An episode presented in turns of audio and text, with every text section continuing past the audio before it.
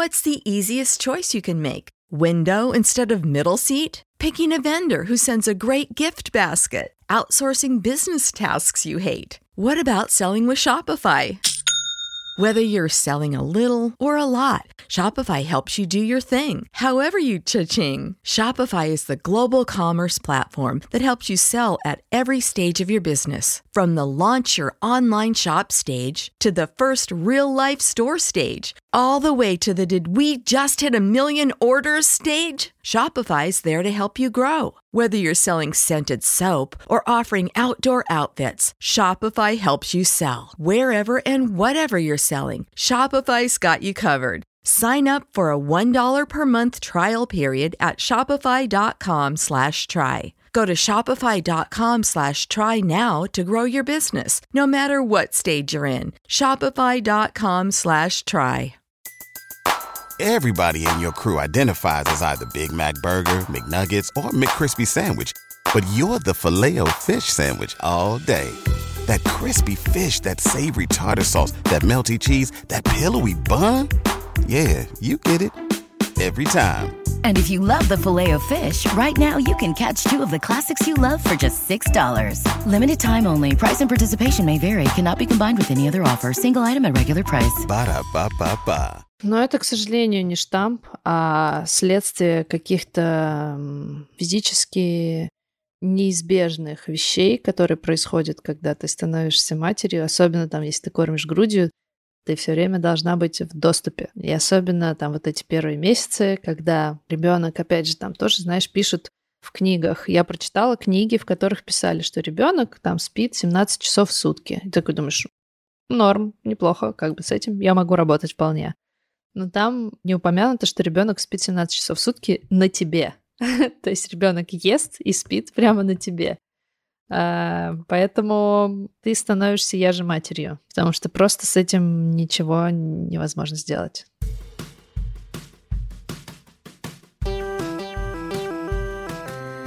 Привет, меня зовут Кристина Вазовский, и это «Провал». Подкаст о ситуациях, в которых что-то пошло не так. У меня для вас важный анонс. Уже в этот понедельник, 3 августа, начинается новый поток моего курса по подкастингу «Подкаст плюс комьюнити», где вы за три недели запустите свой собственный подкаст. Этот курс состоит из классных аудиолекций, плюс там есть э, вебинары, разборы домашек и много всяких других приятных штук. Плюс в этом потоке есть три крутых бонуса.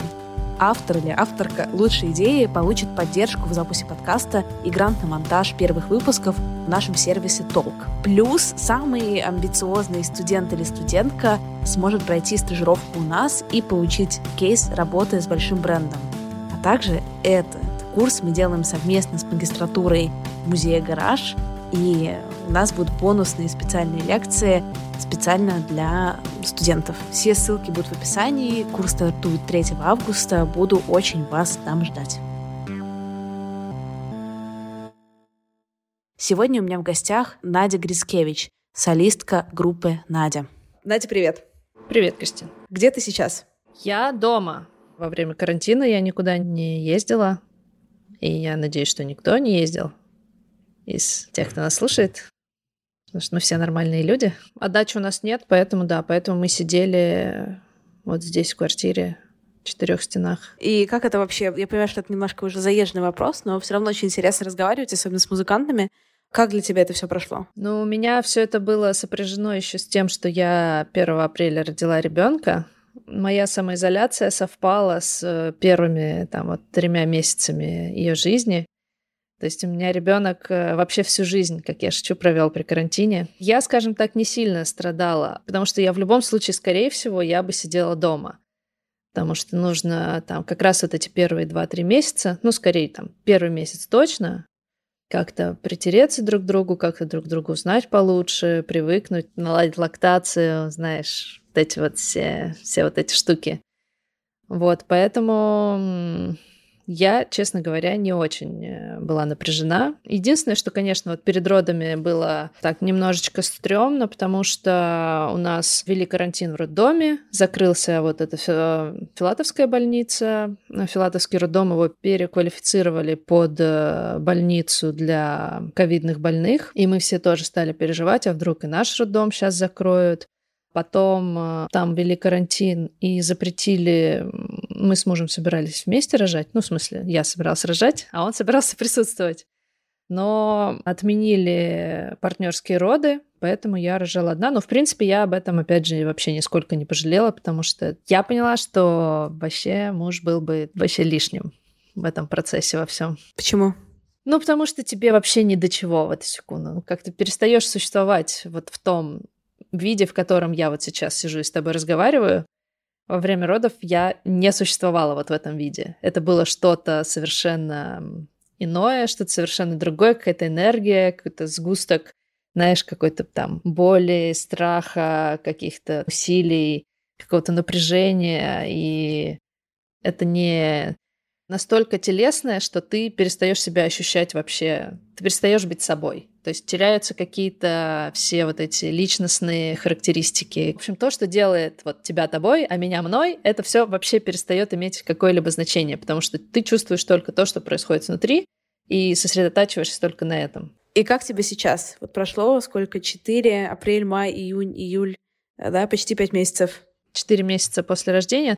Но видишь, для меня все, что было до, опять же, немножко сместилось в другую категорию. Хотя да, мы и до этого сидели месяц, да, получается, в карантине. Как-то мы быстро адаптировались, знаешь, появились какие-то свои традиции. Мне было прикольно, что муж не уезжает каждый день на работу. Вставали, завтракали вместе, тоже придумывали, что надо сделать на ужин. Это тоже было классно. И как раз Круто, что и этот последний месяц перед родами мы были вместе, и что первые месяцы после родов мы были вместе, потому что если бы его не было, я вообще не представляю, как бы я это выдержала. А у тебя были какие-то представления о том, как это будет выглядеть или должно выглядеть? Они как-то совпали или не совпали с тем, как ты себя чувствовала и что происходило на самом деле? Нет, я специально себе не ставила как бы никаких рамок. Ну, в общем, я намеренно пыталась себя избавить от каких-то ожиданий и относительно родов, и относительно материнства, потому что очевидно, что ничего из того, что я бы придумала, не было бы так. И чтобы избежать какого-то там не разочарования, каких-то потрясений, стрессов, я вообще на всякий случай ничего не ожидала и на всякий случай готовилась ко всему, потому что это такая вещь, которая может пойти, ну то есть там готовься, не готовься, там можно готовиться к естественным родам,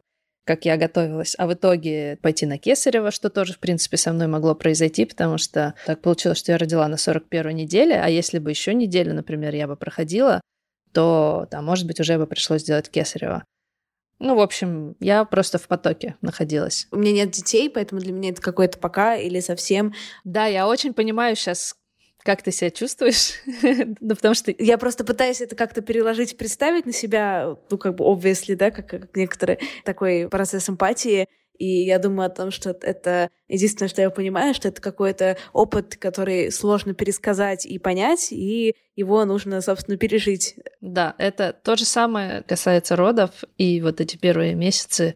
Ну, то есть я только сейчас понимаю всех моих подруг, которые родили, завели детей, и я такая, а, так вот, что вы мне пытались сказать. Так вот это что такое. Потому что это, правда, невозможно объяснить. Даже не буду пытаться. Родители твои как-то присутствовали, я имею в виду, не физически, но эмоционально в этом процессе?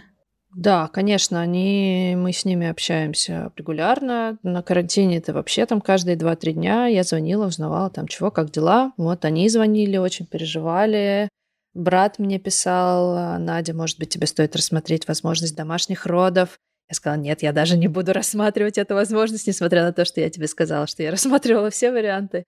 Вариант домашних родов мне до сих пор кажется немного безумным, хотя многие это делают. Хотя в России это незаконно считается. Просто еще один такой, знаешь, нарратив, когда, например, я разговариваю с какими-то своими подругами, у которых есть дети теперь, то, что они очень сильно переосмыслили свои отношения с родителями, да, и очень по-другому вообще стала динамика полностью сменилась. Ощутила ли ты что-то такое уже, или бы еще слишком рано, чтобы об этом говорить? Я ощутила вот опять же вот в эти самые первые несколько месяцев, первые два, наверное. До сих пор продолжаю это ощущать, когда, знаешь, там что-нибудь происходит э, с ребенком, какая-нибудь сыпь или что-то в подгузнике оригинальное встречается, чего раньше мы не видели. Вот, и первое, что я делаю, я иду в интернет, и начинаю смотреть, так, сыпь на руке, и там сразу сыпь на руке фото, там типа 200 фотографий ужасных младенцев сыпью.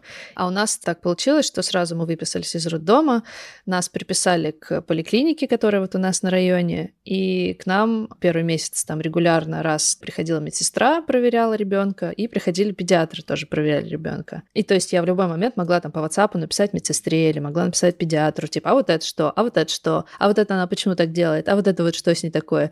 Ну то есть даже имея все эти возможности, имея интернет, имея доступе там медсестер, педиатров, то есть человек, который готов в любую секунду ответить на твой вопрос, ты все равно чувствуешь себя в какие-то моменты совершенно обессиленным, ничего не знающим. Ты чувствуешь вообще, что ты не в контроле. И я просто вот именно в этом плане думала, как же наши родители, не имея вообще всех этих вещей, как они справлялись. Это героизм, а иначе я это назвать не могу. Я просто ипохондрик, поэтому, когда у меня нет возможности, если что, как-то в доступе, чтобы кто-то меня спас от смертельного заболевания, которое всегда что-то ужасное, когда ты начинаешь это гуглить, да, да, да, да, да, то я понимаю про героизм, то, что ты говоришь а, абсолютно. Особенно с ребенком, когда это не ты еще, а еще кто-то маленький, кто не может сказать, что у него болит на самом деле. Вообще, это просто кошмар. Еще если представить, что нас растили родители. Там я вот выросла в, Западной Сибири, в городе Кагалым. Это рядом с Сургутом, с Тюменью, вот в этом регионе. И папа мне много раз рассказывал историю, как меня привезли из роддома, а мама рожала в Сургуте, потому что в Кагалыме не было роддома тогда. Привезли из роддома, и мама меня развернула, увидела, что у меня, ну, там пупок, вот этот, что весь сожженный пупок, все это, что ты, говорит, была худая, красная, страшная, с этим черным пупком, а мама, говорит, заплакала, увидела тебя, заплакала и убежала. И я, наконец-то, вот эту историю просто на себя смогла применить. И подумала, что я бы, наверное, поступила так же.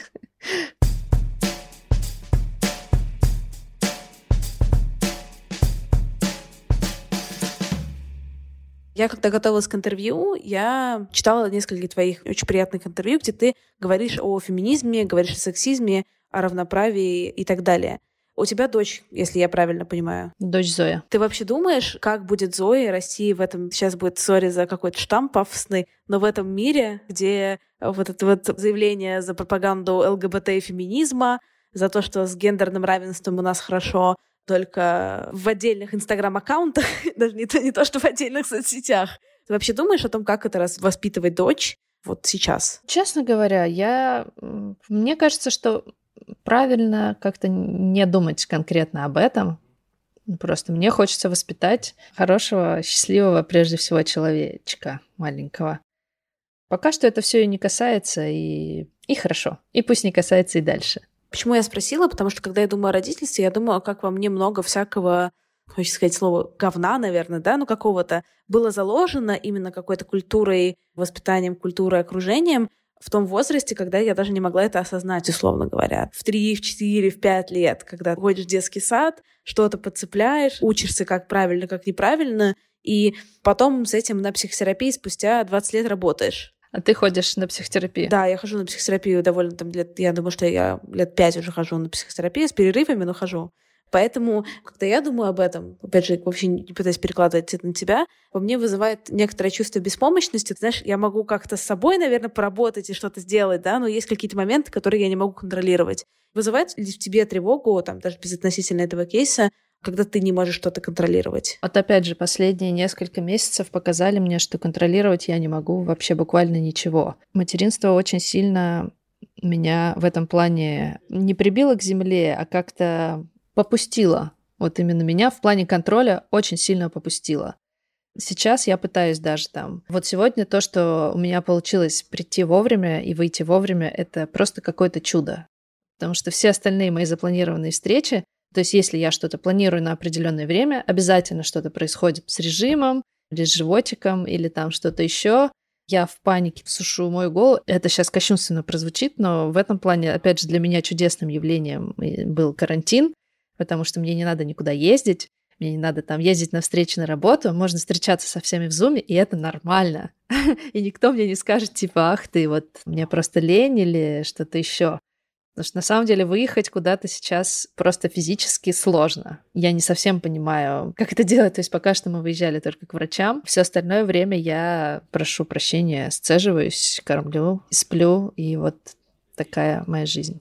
Поэтому контроль, он, знаешь, как-то уходит сам. Понятно, что в какой-то момент придется устанавливать тоже какой-то режим, как-то все это пытаться какие-то рамки загонять, но пока что, опять же, я просто живу. А занимаешься ли ты сейчас музыкой? Нет, нет, у меня нет времени. Я еще могла как-то доделывать, я вот как раз перед родами почти доделала саундтрек э, к фильму, который выйдет 10 сентября, и доделывала буквально финальные последние штрихи уже на первом месяце, когда вот я уже родила.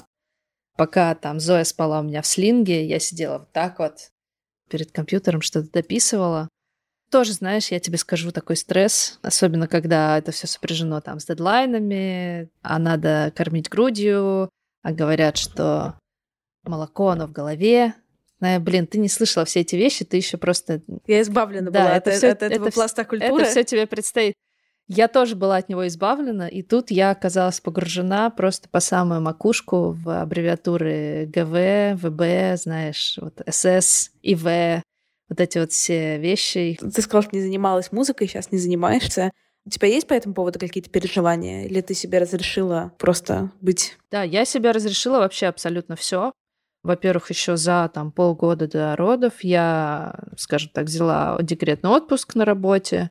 Я всем сообщила, что я 3-4 месяца точно буду заниматься только ребенком. Ну, то есть э, я поняла, что еще даже не столкнувшись с этим, я предполагала, что это будет такое, и попыталась себя освободить как бы заранее все свое расписание, очистить от каких-либо вещей, чтобы вот максимально находиться только с ребенком. Поэтому я, в принципе, вообще не особенно страдаю. Я знаю, что когда придет время, я снова смогу этим заняться, потому что все-таки это требует определенного вида концентрации. Сейчас у меня просто нет этого времени. То есть у меня нет времени сесть за компьютером, там, открыть проекты, неторопливо их прослушать, подумать, а вот здесь там что можно было бы добавить.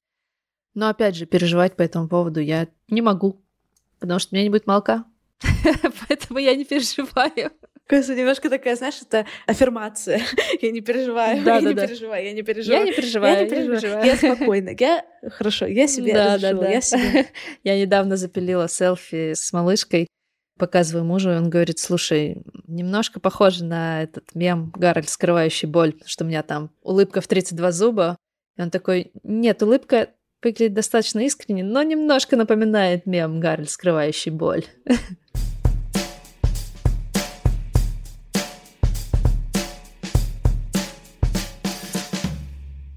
На самом деле, я вот тоже, опять же, моя любимая присказка, когда я готовилась к интервью, я читала другие интервью. Как раз они меня... Одно из было в девятнадцатом году для Фиша по поводу вот такого реюнион короткого группы коллектива More Money. И я вспомнила, как я его обожала собственно, в 2012 году, тысячу лет назад, и насколько я послушала, мне до сих пор кажется, что в целом это очень актуальная штука. Судя по тому, к сожалению, не присутствовала на концертах в прошлом году, но, как я понимаю, там был довольно в целом успех. Я не знаю, или поделись вот это воссоединение. Как оно чувствовалось?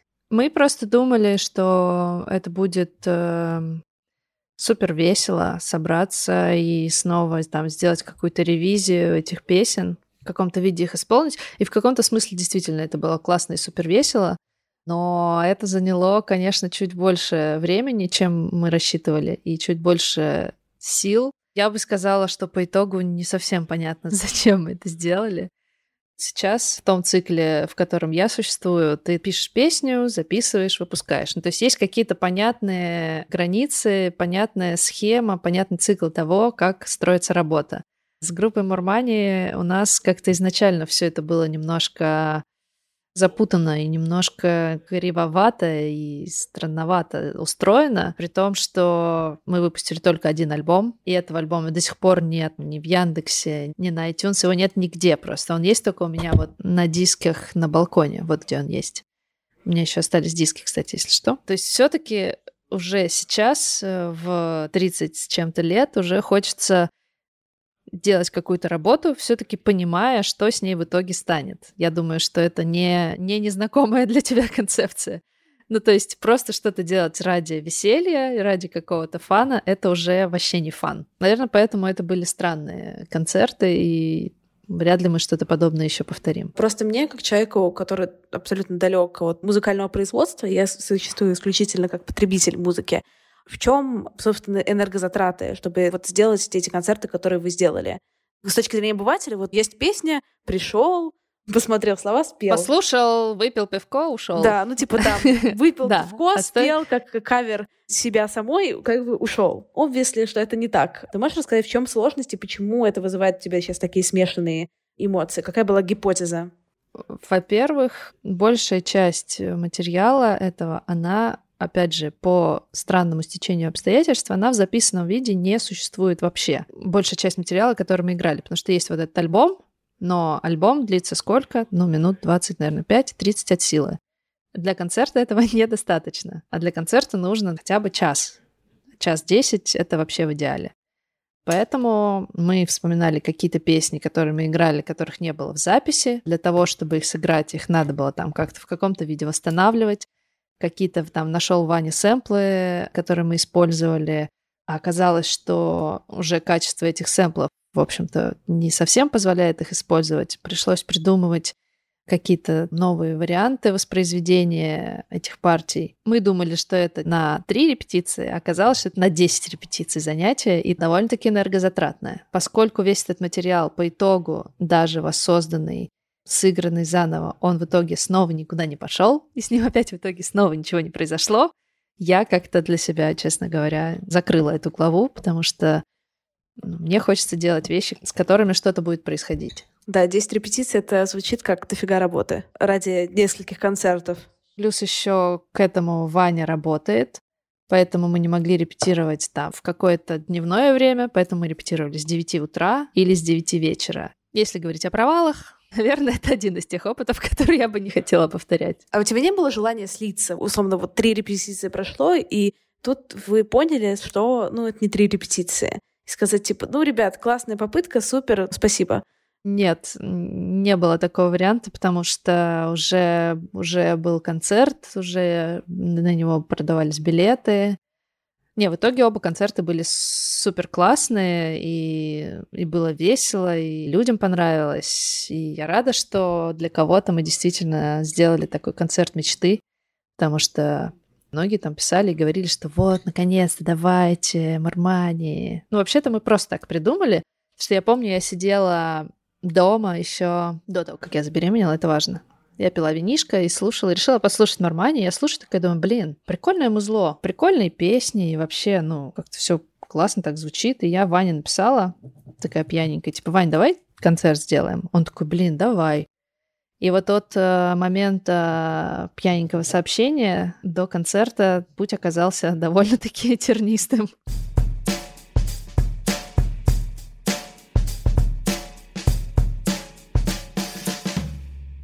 А сейчас в твоих основных сольных проектах, поправь меня, если не права, создается ощущение, что ты там все-таки центральная фигура, которая принимает решения, такой вот, собственно, лидер. В Мурмане как будто вы с Ваней были такими равноправными партнерами, 50 на 50. Во-первых, вопрос, так ли это, либо как-то внутри это ощущается по-другому, и б, как тебе быть где-то, где есть человек, который вот тоже принимает решения на том же уровне, что и ты. У нас на самом деле вот э, с группой Надя у нас были разные стадии принятия, скажем так, потому что у нас же было больше человек в группе, и мы все в какой-то момент принимали решение, и это было очень сложно и не просто договориться пяти разным людям с разным бэкграундом, с разным, в общем-то, музыкальным вкусом. Да даже просто с разным, не, не просто музыкальным, а просто с разным вкусом. Поэтому, конечно, в данный момент мне комфортно, когда принимаю решение только я потому что просто так быстрее, так удобнее, и, как мне кажется, в более каком-то цельном виде моя задумка достигает все-таки слушателя, потому что раньше это не могло быть иначе, потому что у меня не было ресурсов, эту идею самостоятельно довести до конца. Вот. И, конечно, там, пока вот мы играли вместе, там я тоже чему-то училась. И вот, наконец-то, когда я смогла, скажем так, довести какие-то вещи до конца без чьей-либо помощи. И это тоже довольно такое классное, прикольное ощущение. Но надо сказать, что Ваня все равно и для альбома «Осколки», который вышел в 2017 году, писал мне барабаны, потому что с барабанами я пока что не очень дружу. И сейчас тоже мы какие-то вещи с ним делаем вместе. То есть Ваня, как мой музыкальный коллаборатор, никуда из моей жизни не исчез. Ну, то есть, да, у нас нет больше группы Мурмани и группы Надя в том виде, в котором она была изначально, но мне кажется, что он просто как никто другой меня понимает. Мне кажется, вот эта вот тема, которую мы сейчас немножко по верхам затронули, она очень интересна с точки зрения провалов, когда ты сначала принимаешь какие-то коллективные решения, ну а потом ты босс. Были ли у тебя какие-то именно события, которые ты ощущала как провалы, когда ты принимал какое-то решение, принимала его сама? Да, да, неоднократно. Ну и самый главный провал, конечно, в том, что вся ответственность на тебе и никого не обвинить. Это самое неприятное. Было очень странное решение мной предпринято, например, когда мы делали наш первый альбом, мы собирали на него деньги на краудфандинге, и я в итоге поехала сводить его в Бостон к своей знакомой. Но в итоге я приехала туда. Короче, оказалось, что я приехала зря. Неделю там протусовалась. Мы там буквально пару вещей дописали на студии, то есть куда-то вокал я там дописала, куда-то я дописала синтезатор. Опять же, столкнувшись с тем, что у нее не было переходника на мой синтезатор. То есть я могла бы и просто синтезатор туда зря привести. Вся эта история какая-то безумно непонятно, почему вообще произошла. Потому что в итоге весь альбом мы все равно сводили дистанционно. Она училась, я тусила в Бостоне, не имея возможности ничего записывать, потому что не было переходника. А в итоге я чуть не пропустила свой самолет, потому что я запуталась в часовых поясах. И я подумала, что мой самолет завтра, а оказалось, что он сегодня, и я в панике просто бросилась собирать все свои вещи. Приехала в аэропорт, оказалось, что у меня перевес там типа чуть ли не на 8 килограммов. Вот это был реально провал. Как будто бы путешествие в Бостон довольно дорогая история. Да, да. Сейчас особенно, но даже тогда.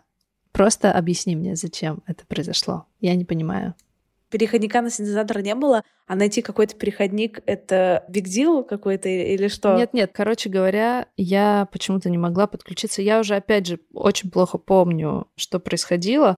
То ли я не могла синтезатор подключить к MIDI-клавиатуре, к ее, то ли к звуковой карте я не могла подключиться, потому что у меня был не MacBook, а была звуковая карта, которая только с MacBook'ами совместима. Короче, там какой-то был, ну, опять же, видишь, я, я заблокировала как минимум 50% этой информации. Кроме лобстер-роллов, я заблокировала все, что связано с этой поездкой. А ты винила кого? Ты или никого не винила? Винила себя или подругу, обстоятельства? Вообще? Ой, нет. Э, ну, во-первых, в тот э, момент для меня еще не было так очевидно, что это провал. Я просто тусовалась, и когда поездка начала подходить к концу, я понимала, что у нас сделано 10% из того, что мы должны были сделать. Конечно, я винила себя, потому что я была виновата, но обстоятельства, да, тоже не помогли, скажем так, во всем этом. Мне реально физически больно вспоминать об этом. А почему? Потому что, ну, все было неправильно была принята серия очень странных решений. Что в этих решениях было такого, что в тебе это вот даже спустя... Это же было давным-давно, правильно? Ну, это был 2014 год. 6-7 лет назад? что до сих пор в тебе это так ярко отзывается? Даже не знаю. Ну, мне кажется, странно, что в тот момент я каких-то вещей не осознавала и не понимала. Ну и, наверное, я была безответственной. Тебе сложно думать о себе как о безответственном человеке? Да. Ты не видишь, как я страдаю? Мне очень сложно. Мне кажется сейчас, что я ответственная. А иногда, пересматривая какие-то свои решения, я понимаю, что они были безответственными. А как ты себя чувствовала, когда ты вернулась, и как бы работа была сделана ноль? Ну, я чувствовала себя хреново. Я была в панике, мне казалось, что мы ничего не успеваем. Плюс ко всему прочему у нас не было обложки. Ну, с обложками это вообще отдельная, конечно, боль. Поэтому первым делом, когда я что-то планирую, я теперь всегда занимаюсь обложкой. Потому что я была два или три раза в ситуации, когда у тебя все готов релиз, он уже ждет, и вот он уже все, есть готовый трек, и нет обложки. И особенно сложно было, опять же, когда нас было пятеро, особенно сложно было почему-то определиться именно с обложкой. Потому что у всех было мнение, у нас было два менеджера, у каждого из них было мнение, они еще между собой могли не согласиться. И как бы что в этой ситуации делать? А тебе вообще легко вступать в конфронтацию? То есть, когда тебе нужно как-то отстоять свое мнение, свое видение? Наверное, все-таки не очень, поэтому я стараюсь себя не ставить, наверное, все-таки в такие ситуации, где мне приходится именно в жесткой форме как-то выражать свое мнение, потому что я могу какое-то предложение внести, например. Для меня идеальное вообще сотрудничество, вот как сейчас я писала саундтрек для фильма, и ко мне приезжал режиссер, я ему что-то ставила, он говорил, слушай, а здесь вот, мне кажется, что вот героиня, она чувствует боль утраты, там что-то такое, что такое, такое, а, блин, прикольно, я по-другому считала. Тогда я вот переделывала музыку под его какие-то комментарии. Ну, то есть я не говорила, типа, блин, я вот слышу вот так, и я вижу вот так. Вот так правильно, и все. Ну, опять же, это разница, конечно, когда ты делаешь что-то для кого-то, конечно, лучше находиться в диалоге.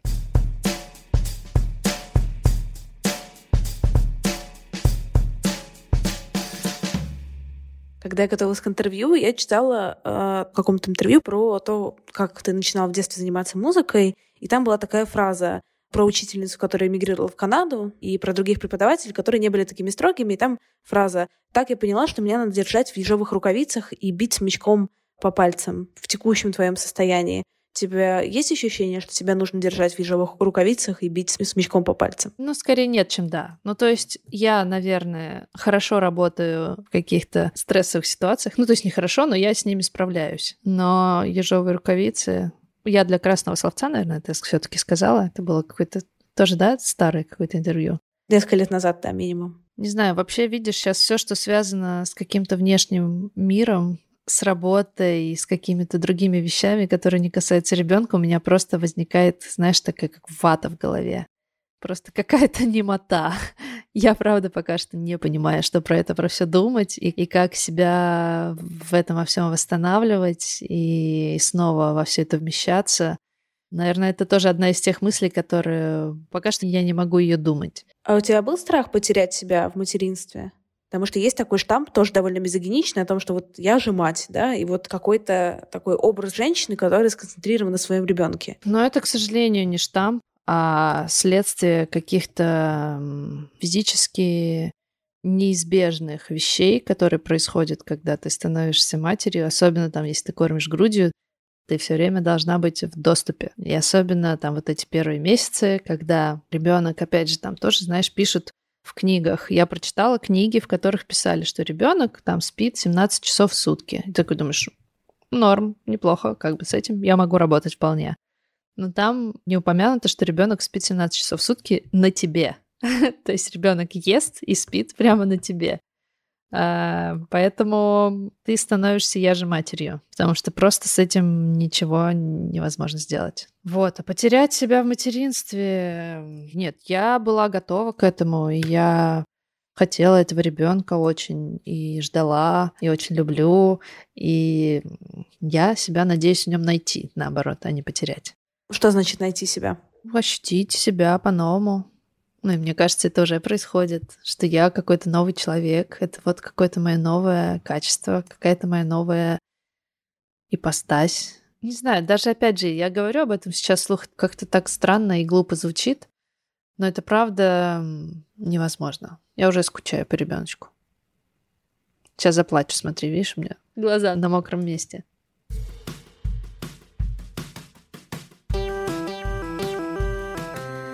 Спасибо, что дослушали до конца. Надеюсь, вам понравился сегодняшний выпуск. Приходите на курс, который начинается 3 августа. И подписывайтесь на меня в социальных сетях. Собачка Крис Вазовский. Всем успехов, всем хороших выходных. Пока-пока.